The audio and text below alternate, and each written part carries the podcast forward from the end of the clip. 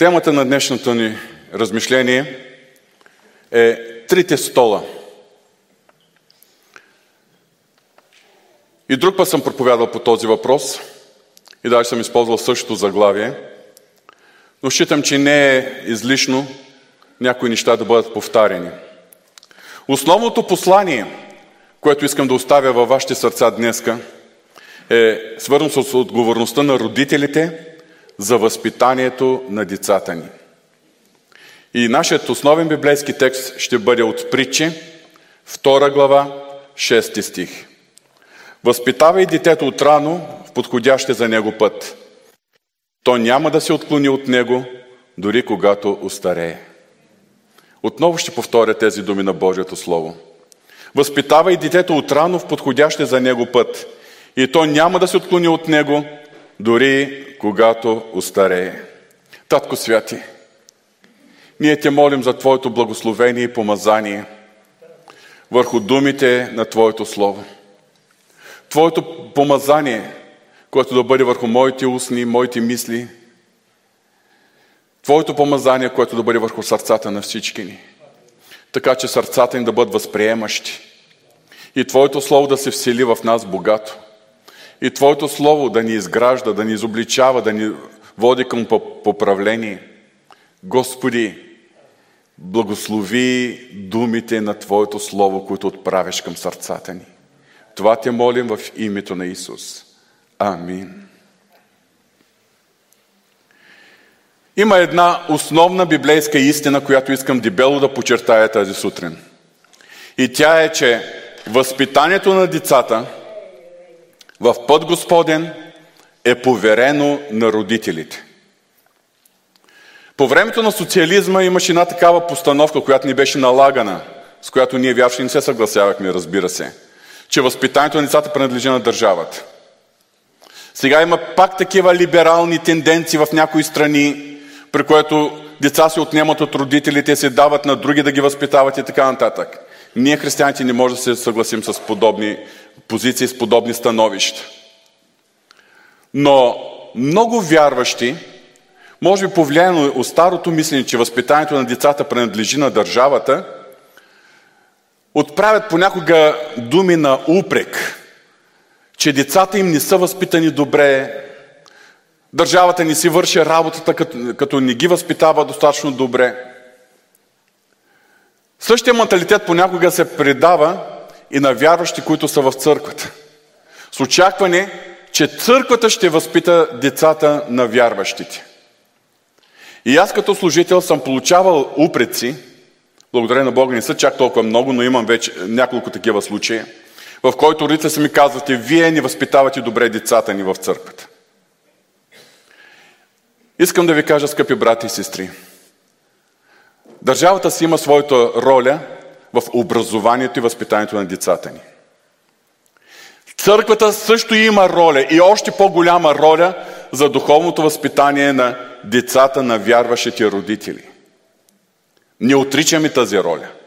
Но основната роля за възпитанието е върху, дадено от Бога върху семейството. Някои семейства по този начин се опитват да прехвърлят отговорността, поради това, че вероятно не са се свършили работа, защото ако в семейството родителите не възпитават децата си, най-често те ще бъдат възпитавани от улицата, от филмовата и музикалната индустрия, от е, игрите в мрежа, изобщо от интернет пространството. Но съгласно Божието Слово, отговорно за възпитанието на децата носи семейството, носят родителите. Преди да ви цитирам доста библейски текстове, ще ви цитирам мисъл на един известен пастир, казва се Води Бокъм, чернокож пастир от Съединените щати. Някои от неговите книги са преведени на български и са разпространявани в нашата книжарница. Една от тях е «Вяра, изграждане в семейството». И в тази книга, аз съм преписал част от два абзаца, той пише така: ако сте се интересували напоследък, знаете обезпокоителната статистика относно християнските деца, които изоставят вярата си. В зависимост от това данните на чие изследване ще вземете, ние, в скоби подчертавам, вярващите, ние губим по-голямата част от младежите, които са израснали в християнските домове, преди да, са, да завършат първата си година в колежа. Не е нужно да си статистически гений, за да разберете, че има нещо нередно в начина, по който възпитаваме децата си. По-надолу той продължава. Нашите деца не отпадат от вярата поради това, че, църквите, че църквата си върши зле работата. Въпреки, че без съмнение и това е фактор. Нашите деца отпадат от вярата, защото ние искаме църквата да върши това, за чието постигане Бог е проектирал семейството. И за да докажа тази истина, че Бог е възложил точно на семейството, на родителите, възпитанието на своите деца, ще цитирам доста библейски текстове. Най-напред, основен фундаментален библейски текст от книгата на пророк Малакия, втора глава, петнайсети стих. Когато Бог говори за семейството, за мъжа и жената, той, чрез пророк Малакия, казва тези думи. Защото ни направили той двамата един човек, ако и да имаше още от духа на живота. И защо един? За да очаква набожно потомство. И всяко семейство си има много конкретна трудова характеристика, ако ми решите да използвам този термин. Има много строга мисия и цел, поставени от Бога. Бог очаква набожно потомство. Да се прехвърлим назад в Стария Завет. За Божи, да си припомним Божите думи към Авраам. Това е в Битие осемнайсета глава, седемнайсети и деветнайсети стих. И Господ каза: да скрие ли от Авраам това, което ще сторя? Тъй като Авраам ще стане велик и силен народ и чрез него ще се благословят всички народи на земята. И забележете, защото съм го избрал, за да заповяда на синовете си и на дома си след себе си да пазят Господния път, като вършат правда и правосъдие, за да направи Господ да стане с Авраам онова, което е говорил с него. Избрал съм го не да умолява децата си, а да заповяда на синовете си, на дома си, да пазят Господния път. Да си припомним още текстове в Стария Завет, Петокнижието, Второзаконие, шеста глава, първи и втори стих. А ето заповедите, наредбите и законите, които Господ вашия Бог заповядва да ви уча, за да ги вършите в земята, която към която преминавате, за да я заселите, за да се боиш от Господа твоя Бог, да пазиш всичките му наредби и заповедите му, които ти давам. Ти, синът ти и внукът ти през всичките дни на живота си, за да ти се продължат дните. Започнахме с тези думи от Псалом сто четирийсет и пети, че едно поколение предава хвалата на Господа на друго поколение. В същата глава, четвърти до седми стих. Слушай, Израилю, Йехова нашия Бог е един Господ и да възлюбиш Господа твоя Бог с цялото сърце, с цялата си душа и с всичките си сили. Познати ли са тези думи? Първата и най-голяма заповед. И веднага след това, тези думи, които ти заповядвам днес, нека бъдат в сърцето ти и на тях да учиш прилежно децата си, за тях да говориш, когато седиш в дома си, когато ходиш по пътя, когато лягаш и когато ставаш. Това означава, че всеки християнски дом, всяко, всяко семейство, което има християнски родител, атмосферата трябва да бъде напоена с Божието Слово, с думите на Божието Слово. Непрекъснато да се говорят тези думи и да се предават това библейско послание. Второзаконие единайсета глава, осемнайсети до двайсет и първи стих. И така вложете тези мои думи в сърцето си и в душата си, превържете ги като символ на ръката си и нека бъдат като превръзки на челата ви. Да учите на тях децата си, като говорите за тях, когато седите в къщата си, когато ходите по пътя, когато лягате, когато ставате. Да ги написваш върху стълбовите на вратите на къщата си и на портите си, за да се умножат дните ви и дните на децата ви на земята, за която Господ се е клял на бащите ви да им я даде, колкото време е небето над земята. Божията воля е всеки родител да предава вярата си, посвещението си, ревността си към Господа на своите деца. Псалом седемдесет и осми от първи до седми стих. Изключително важни и силни думи. Слушай, народя мой, по учението ми. Преклони ушите си към думите на устата ми. Ще отворя устата си в притча. Ще произнеса, произнеса гатанки от древността. Това, което чухме и научихме, нашите бащи са ни разказвали, няма да го скрием от синовете им в бъдещето поколение. Няма да го скрием от синовете ни в бъдещето поколение. А ще повестваме хвалите на Господа, неговата сила и чудесни дела, които извърши, защото той постави свидетелство в Яков и положи закон в Израел, за които заповяда на бащите ни да ги възвестяват на децата си, за да ги знае бъдещото поколение, децата, които щяха да се родят, които на свой ред да ги разказват на своите си деца. Децата на своите деца. За да поставят надеждата си на Бога и да не забравят делата на Бога и да пазят неговите заповеди.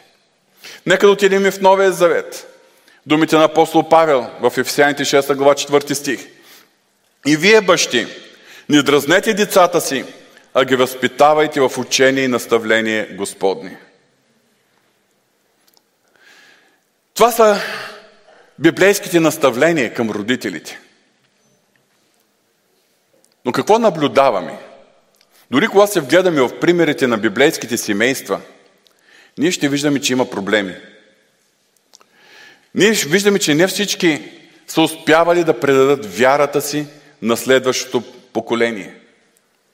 И Божието Слово съдържа негативни примери. Нека да започнем с израелският народ.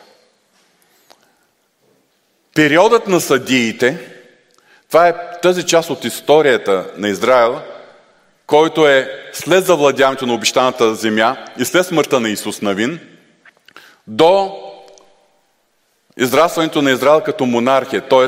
възцаряването на помазването на Соил като цар на Израел. В този период е една от най-тъмните страници от историята, от духовната история на Израел. Това е един период, когато духовното състояние на народа е потънало до изключително ниско ниво. Нека да си припомним няколко стиха. Исус Навин. Исус Навин е бил от първото поколение израелтяни, които са напуснали Египет. Той е слугувал на Моисей. Той се е възкачал на планината Синай, когато Моисей е съзерцавал Божията слава. Когато на два пътя Моисей е бил по четирийсет дни в Божията слава, там някъде наблизо, макар и по-ниско, не толкова в, директно в Божията слава, но там го е чакал и Исус Навин. Не се е връщал долу в Израилевия стан. Исус Навин е бил този, който е виждал как лицето на Моисей е светило, след като е прикарвал време в Божията слава. За Исус Навин ние четем, че когато Моисей е влизал в шатъра за срещане, който по-късно той е издигнал в стана на Израел, а след това и извън стана,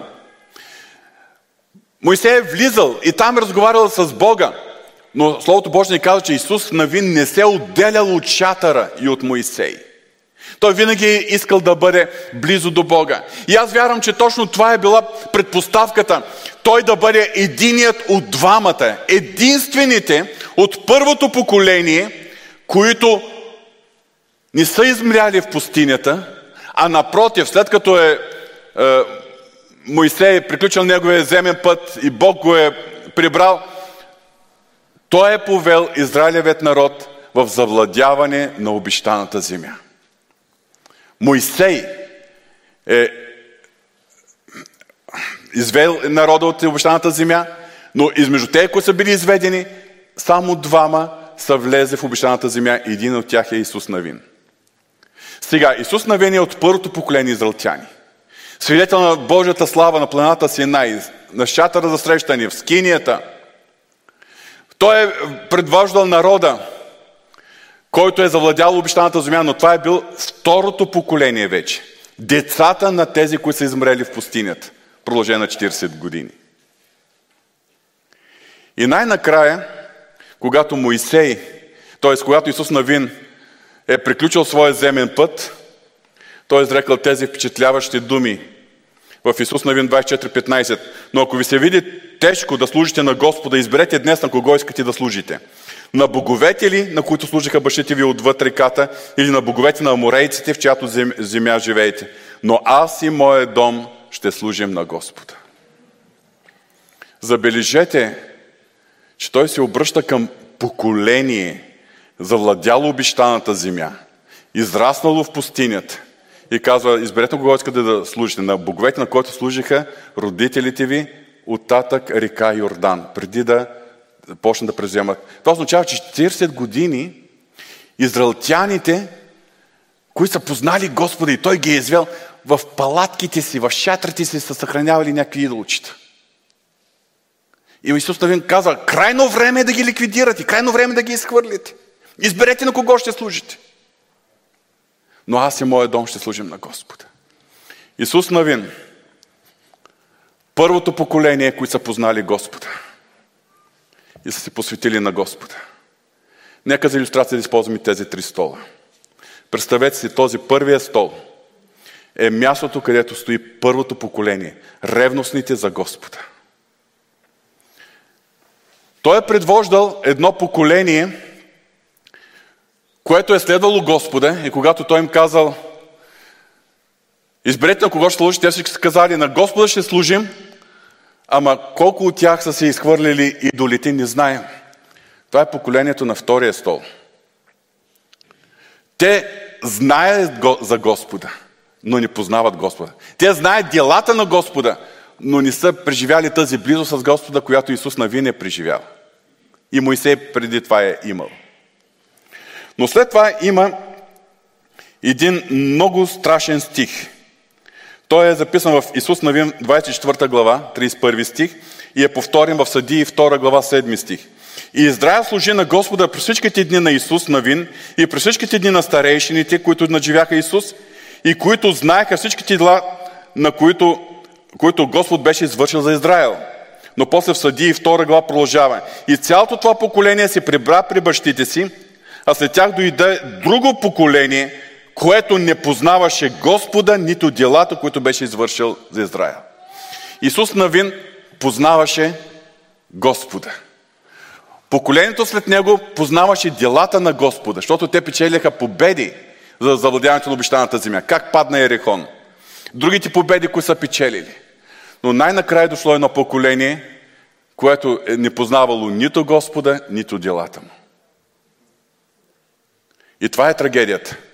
И така започва периода на съдиите. Най-тъмната част от историята на израелският народ. От духовна гледна точка. Няма да се спираме е, подробно върху периода на съдиите. Но забележете тази връзка. Исус Навин и неговото поколение са успели да предадат по някакъв начин вярата на следващото поколение. Те са познавали Господа и делата на Господа. Тези на второ място са познавали само делата на Господа. Но в крайна сметка не са успели да предадат вярата си и посветеността ни си на Господа на следващото поколение. И за съжаление, Божието Слово ни показва и други подобни примери. Нека да си припомним Давид, този мъж по сърцето на Господа, който е копнеел за Божието присъствие, който е копнеел да гледа привлекателността на Господа. Той е пример за мъж по сърцето на Господа, но за съжаление е допускал грешки. И една от грешките му е, че не е бил добър баща. И в семейството му не е било такова, каквото Бог е желал да бъде. Вследствие на това, той оставил едно поколение или своите деца, в които е имало доста проблеми в взаимоотношения, имало е много вътрешни напрежения и битки. Но когато Давид е умирал, ние четем в Трето царе, втора глава, когато наближи времето на Давид да умре, той заръча на сина си Соломон: аз отивам по пътя на целия свят. Ти се крепи и бъди мъжествен. Пази ръ... за ръките на Господа твоя Бог. Ходи в пътищата му. Пази наредбите му, заповедите му, законите му и свидетелствата му, както е писано в Моисеевия закон, за да успяваш във всичко, каквото правиш и на където и да се обърнеш. За да утвърди Господ думата, която е говорил за мен, като е казал: ако внимават синовете ти в пътя си, да ходят пред мене в истината от цялото сърце и от цялата си душа, няма да липсва от теб мъж върху Израилевия престол. Обаче идва времето на Соломон. Започнал е добре. Смирен пред Бога, да търси мъдрост от Господа. Мъдър цар, надарен от Бога с невероятни благословения. Това е този, който е изградил храма, макар и по поръчение на баща си. Но в крайна сметка е направил компромис заради множеството жени, понеже той е използвал женитбите като част от дипломацията си за осъществяване на мир с околните народи. А тези жени, които той взима, те си идват със своите богове, той почва да им строи олтари, капища, почва с тях да се покланя. И накрая в Трето царе, трета глава, трети стих, четем: Соломон възлюби Господа и ходеше по повеленията на баща си Давид, само че принасяше жертви и къдеше по високите земи, е, места. Ето го компромис. Може ли такъв човек качествено да предаде вярата си на следващото поколение? И така, идва поколението след Соломон. Четем в Трето царе, единайсета глава, девети стиха: Господ се разгневи на Соломон, поне сърцето му се отвърна от Господа, и след него идва Ровоам. И вече знаем, че при Ровоам Израел се разделя на две, разцепва се на две. В Трето царе четиринайсета четем: а Юда, става просто Юда по времето на Ровоам, върши зло пред Господа и го раздразниха до ревност из, из, с извършените си грехове, които бяха повече от всичко, което бяха извършили бащите им. Ето виждате как поколението след Давид не е успял да съхрани вярата. Давид е успял по някакъв начин да преде вярата на Соломон, но Соломон вече не е успял да преде на Ровоам и Израел се разцепва на две и Юда, Юдовото царство съгрешава жестоко пред Господа. Ако се вгледаме внимателно, подобна историята с Аврам и патриарсите. Нека си припомним, Аврам, Божият избранник, бащата на вярата, този с когото Бог е сключил завет, включва спасението на целия човешки род, който наречен Божий приятел. Той е бил такава степен посветен на Бога, че е бил готов да принесе собствен син в жертва в покорство на Бога. Да, но нека се вгледаме в живота на Исак и на Яков. Нека да ги разгледаме заедно. Двамата да ги поставим мислено на един и същи втори стол. И двамата са по-пасивни във вярата. И двамата правят грешки и компромиси в своя живот. И накрая идват дванайсетте патриарси. дванайсетте сина на Яков. Какво виждаме в техния живот? Да, те са патриарси, защото Бог е обещал. Обаче техния живот какъв е? В, този, в техния живот има прелюбодейства, в техния живот има предателства, в техния живот има убийства. Изобщо техния живот не подобава на хора, които са в заветни взаимоотношения с Бога. И като изключим Йосиф, всички останали не са добро свидетелство за, за Бога. В крайна сметка, поради всичко това, дванайсетте патриарси заминат в изгнаничество в Египет. Вие знаете историята, което по-късно за техното потомство означава робство. четиристотин годишно робство в Египет. За да може след четиристотин години Бог отново да събуди потомците на Яков, на Израил, отново да ги събуди, за да им се открие и те да могат да го познаят. Обаче, скъпи брати и сестри, Божието Слово ни показва и позитивни примери. Не всички примери са негативни. Например, във второ Тимотеево послание, първа глава, пети стих, апостол Павел се обръща към младия Тимотей и той му каза: поне се припомням за твоята нелицемерна вяра, която първо се намираше в баба ти Луида, в майка ти Евникия, и както съм уверен в тебе. Баба ти Луида, ревностна служителка на Бога. Вероятно, още тя е била повярвала в Исус Христос като Месия. След това майка му Евникия. Майката също е ревностна, защото успява да преде вярата си. Затова ние няма да я сложим на втория стол. Не, ще сложим също на първия стол. И след това идва и Тимотей, възпитан от баба си и от майка си, който също живее ревностно за Господа и служен на Господа. И той на първия стол.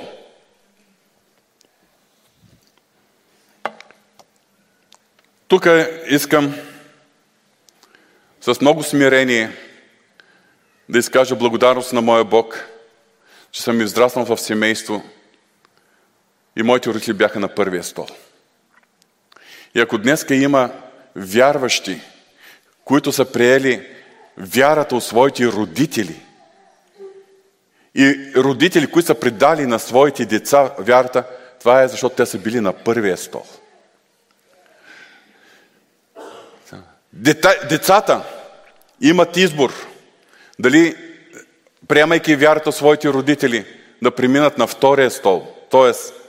по-така повърхностното, хладко християнство. Християнство, между другото, или и те да се бъдат запалени, ревностни за Господа и те да седят на първия стол.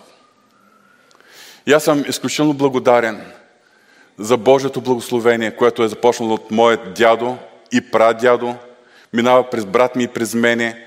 Днеска ние го виждаме над децата ни и се молим това да преминава и над внуците ни, докато Христос дойде. Но, скъпи брати и сестри, всичкото това е милост от Господа. Да можем да бъдем на първия стол. Кои са тези на първия, на втория и на третия стол? Нека едно кратко обобщение да направим за тези вярващи, които фигуративно днеска ги поставяме на различните столове.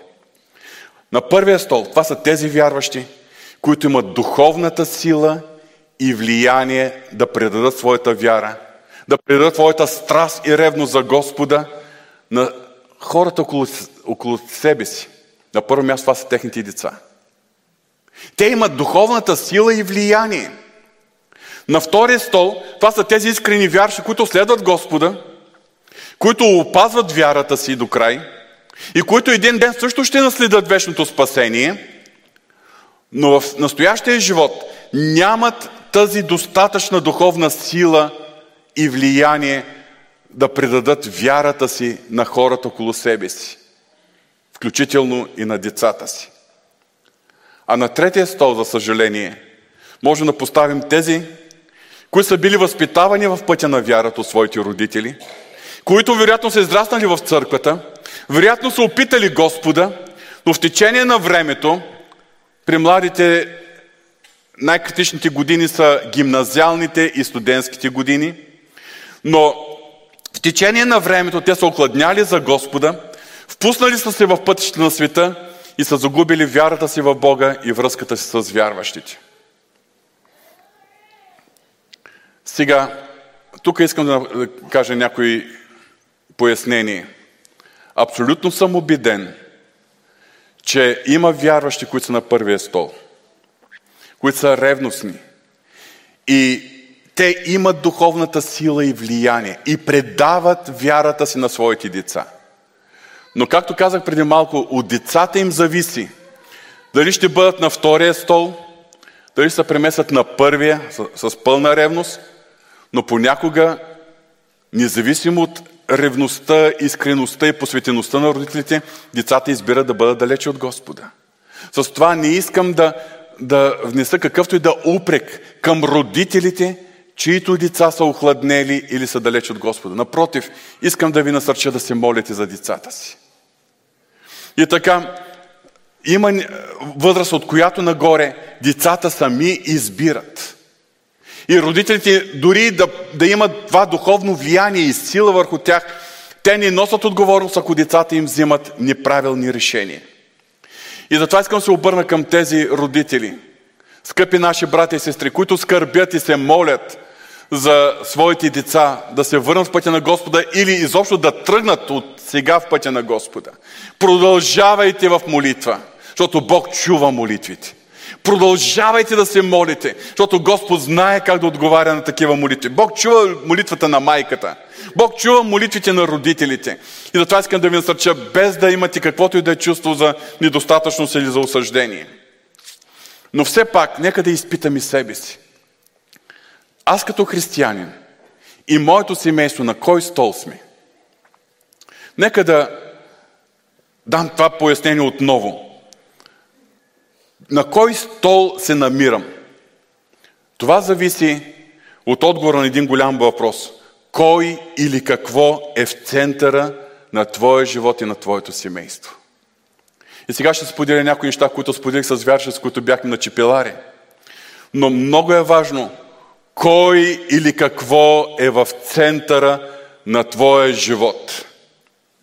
Защото това означава кой и в какво те вдъхновява, към какво или към кого са насочени твоите лични или вашите семейни вълнения, за кого или за какво най-много копнеете, към кого или към какво най-усърдно се стремите, за кого или за какво лично ти или вие като семейство сте готови да вложите страст, емоции, сили, енергия, финансови средства, други ресурси, за да го постигнете.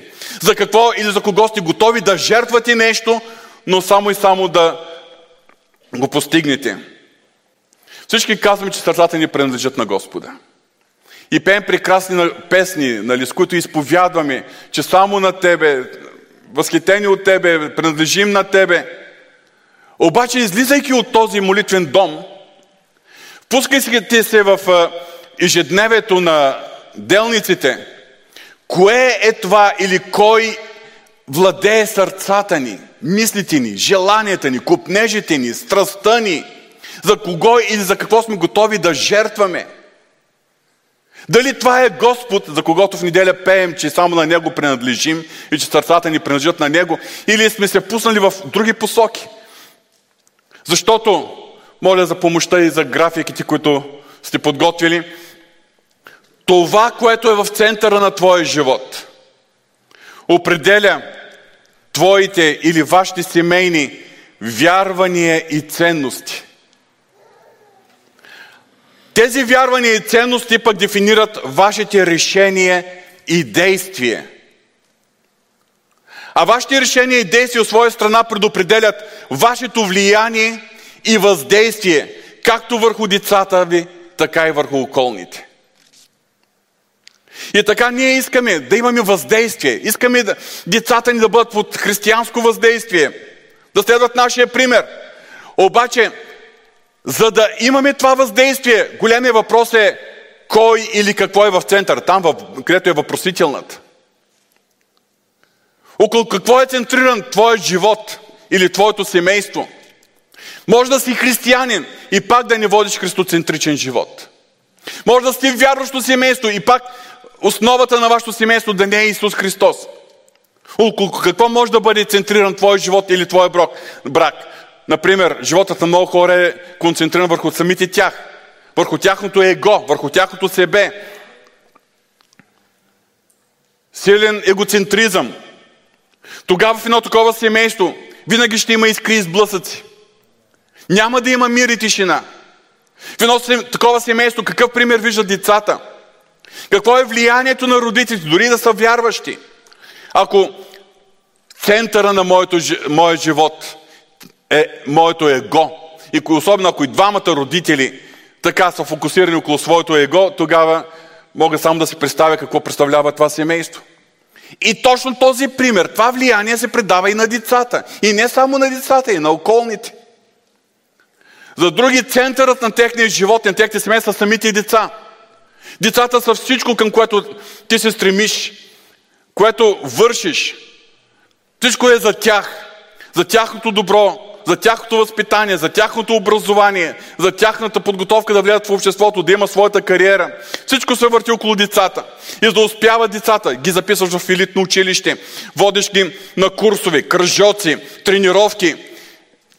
Всичко това е прекрасно, но когато имат много такива неща, за да може детето ти да се подготви, детето ти да блесне, тогава няма време за тинейджерско, няма време за църква, няма време за да бъде между младежите. И какъв ще е резултатът накрая? Дори и децата си да постигнат всичко, което мечтаеш. Каква полза, ако те загубят връзката си с църквата и постепенно загубят връзката си и с Бога? Или твой живот може да е фокусиран или центриран около успеха, кариерата, бизнеса. И в името на успеха, кариерата или на бизнеса, който развиваш, поставяш семейството си и децата си на заден план. Това показва... Тогава ти показваш външно колко е добро твоето семейство. Показваш някакъв блясък със снимките в е, социалните мрежи, колко сте щастливи, колко сте успешни, колко сте благословени материално. Докато отвътре не всичко е наред. И съответно влиянието и примера, който децата те последват, какъв ще бъде. За други хора, искрено ми се ще да вярвам, че няма такива между нас. Животът им е фокусиран върху забавленията. Яш, пий и се весели. Еми и такива деца възпитават. Други са около лайфстайла, стилът на живот, подражание на богатите, на известните, на звездите. Представят един лъскав живот, снимки в Инстаграм, във Фейсбук, от екзотични курорти и така нататък. Или твой живот и твоето семейство също могат да бъдат изградени върху основата на Исус Христос. И животът на всеки да бъде христоцентричен. Какво означава това?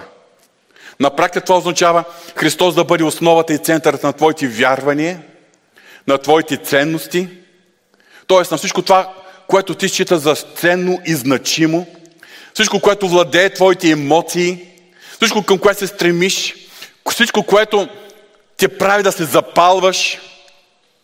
И от тук Христос и Неговата воля, и Неговия призив стават основата на всички твои решения и твои действия.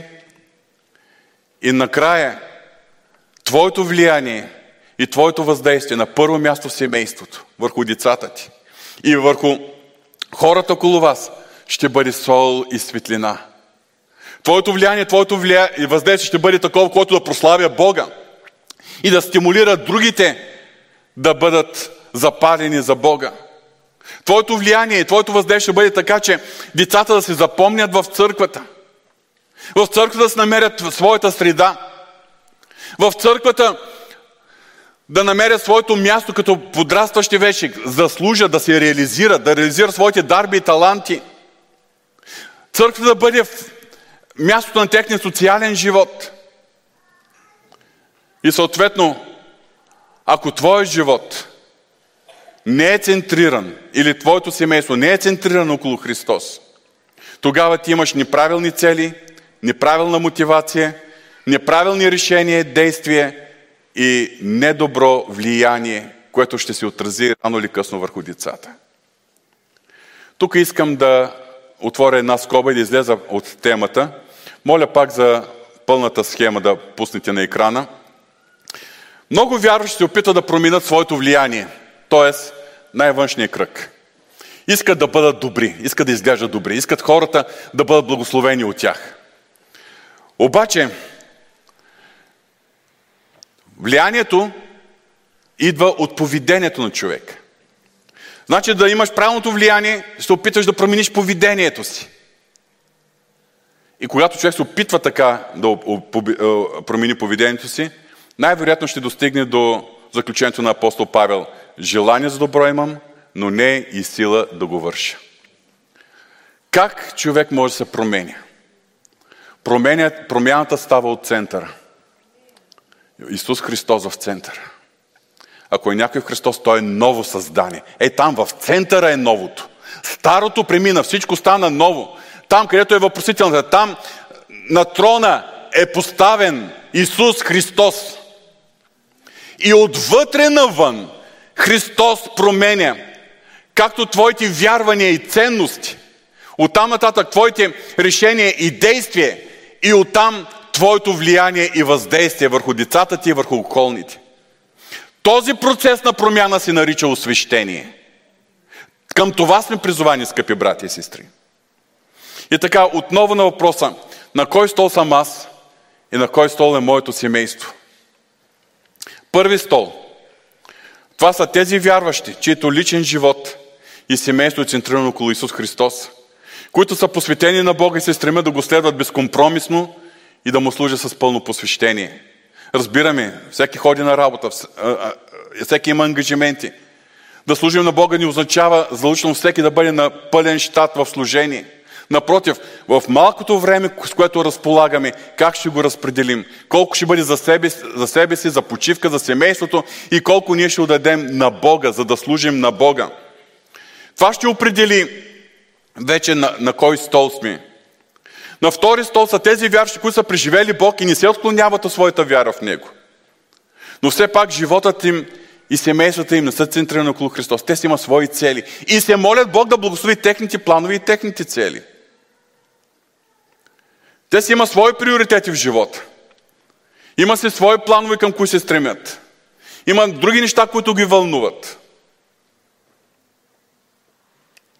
За някои, както казах, се молят Бог да ги благослови, но не всички тяхни планови вълнения са свързани с Христос, с Неговото царство, с Неговото дело, с Неговата воля и призив.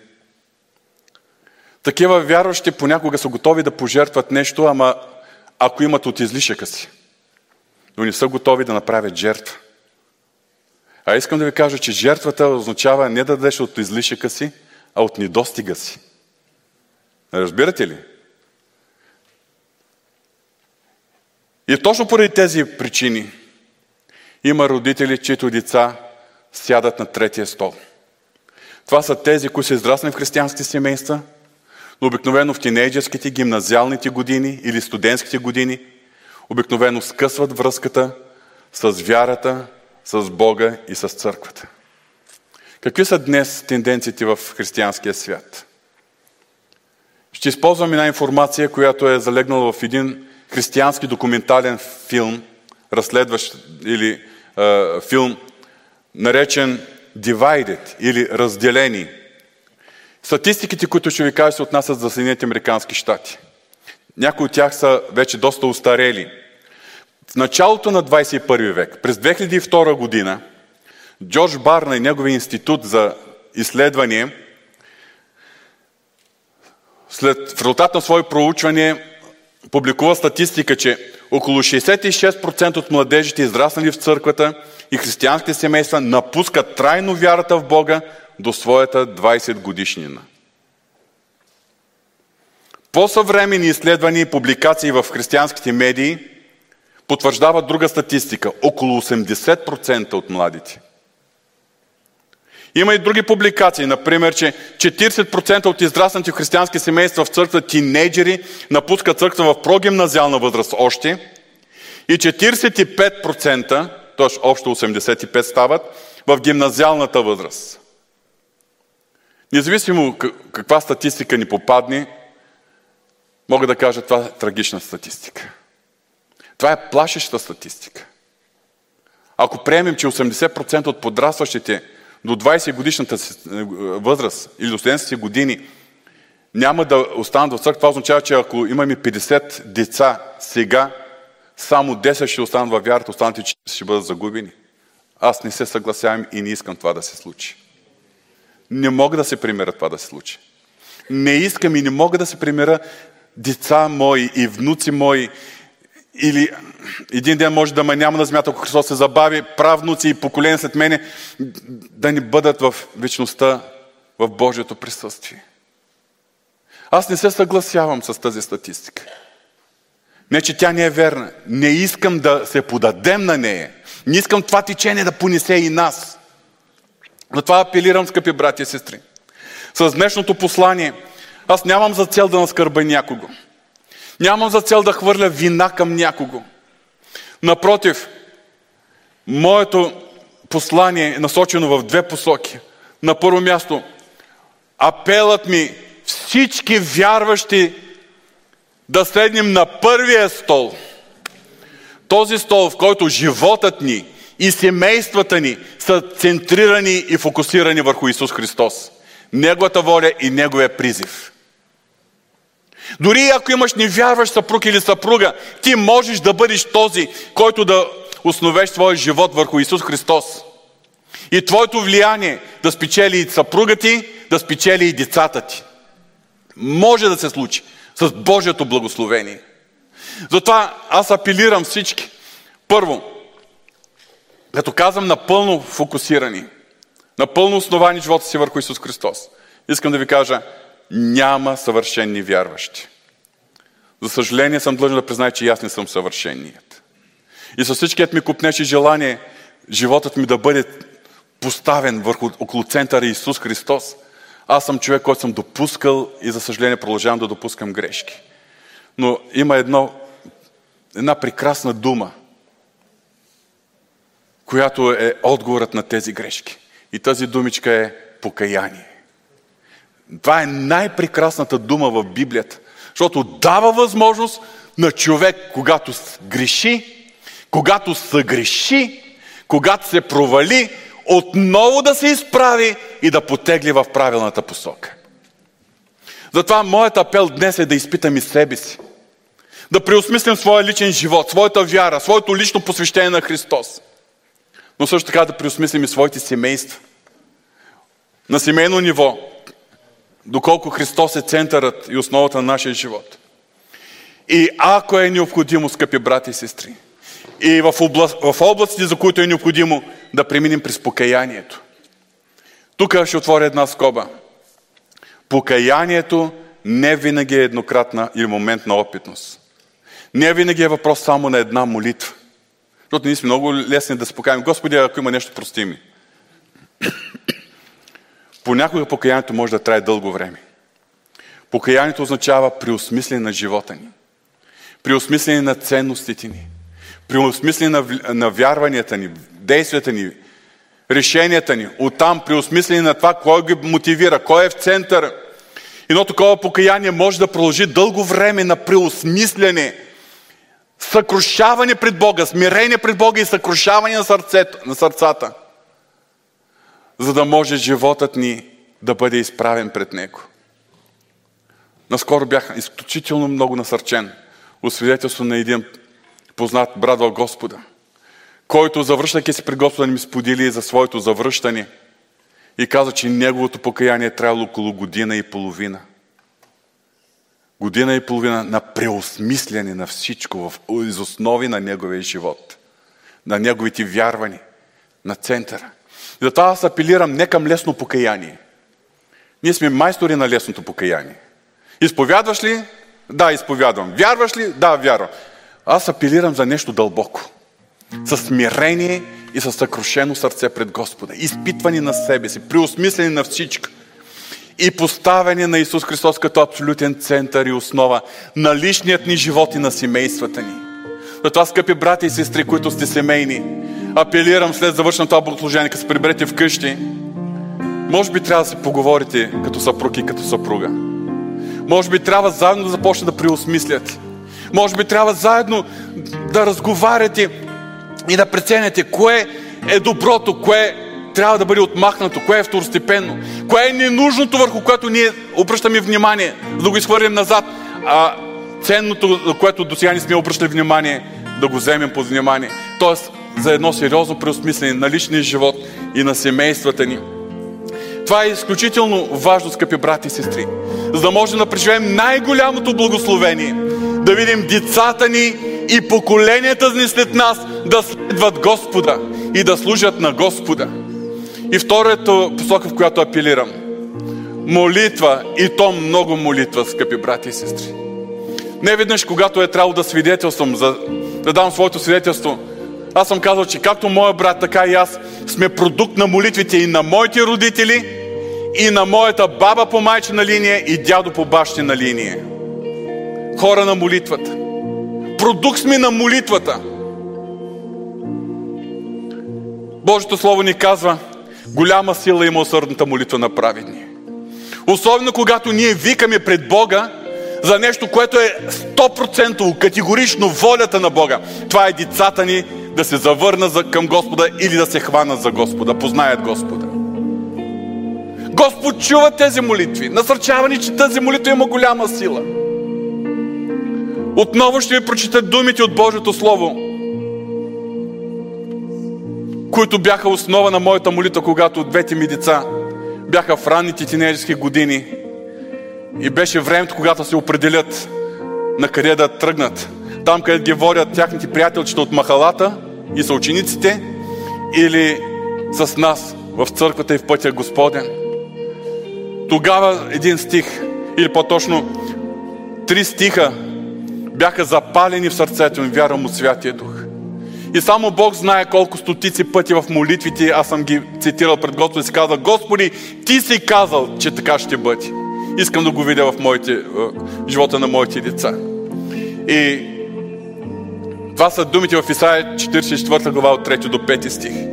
защото ще изливам вода на жадната земя и реки на сухата почва. Ще изливам духа си на потомството ти и благословението си на рожбите ти. Бог го е обещал. И те ще поникнат между тревата като върби кретичащи води. Един ще казва, аз съм Господен, друг ще се нарича с всяковото име, а трети ще се подписва с ръката си, че служи на Господа и ще произнася с почет Израилевото име. И така съм се молил, Господи, ти си казал, че ще изливаш духа си и благословението на рожбите ми. И няма да забравя една вечер. Прибрахме се вкъщи. Децата ми бяха малко и не си спомням точно на каква възраст бяха. Бях обявил на младежите, че следващия понеделник ще имаме специално събиране, за да се молим за кръщение със Святия Дух. Няколко дена преди това, в края на предишната седмица, сядаме една вечер да вечеряме. Дани и Мими са бяха наговорили. И когато се молехме за вечерята, Бог да благослови храната, храната, те напрекъснах и казаха, искаме тази вечер да бъдем кръстени със Святия Дух. Първата ми реакция беше, много сте малки. Втората, ама чакайте, в понеделник ще имаме специална молитва с младежите. Елате тогава. Явно, че те бяха са наговорили и казаха, не, сега го искаме. Масата е поставена, трапезата е на масата, ние сме около масата и те искат да бъдат кръстени със Святия Дух. Крайно неподходящо време.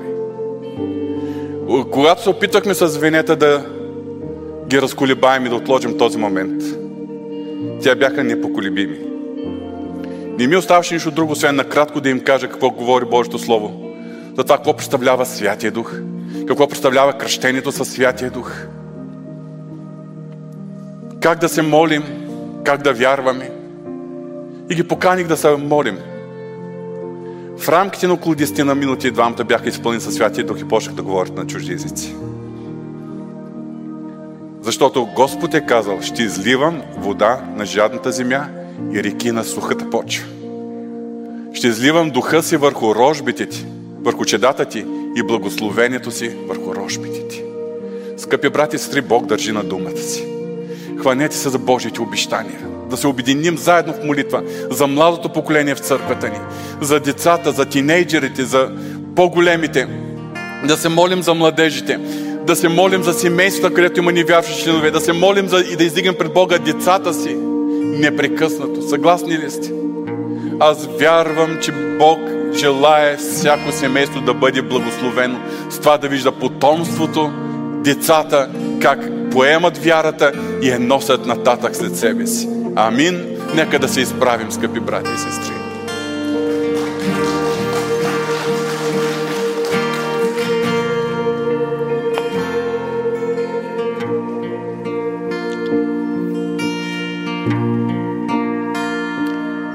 Ти си Бог на поколенията. Ти си Бог, който желаеш не само да се спасяват невярващи. Да, това е твоето сърце. Но преди всичко, твоето сърце е насочено към това. Ние, които сме те познали, да предадем вярата на децата си, на внуците си, на правнуците си, на поколенията след нас.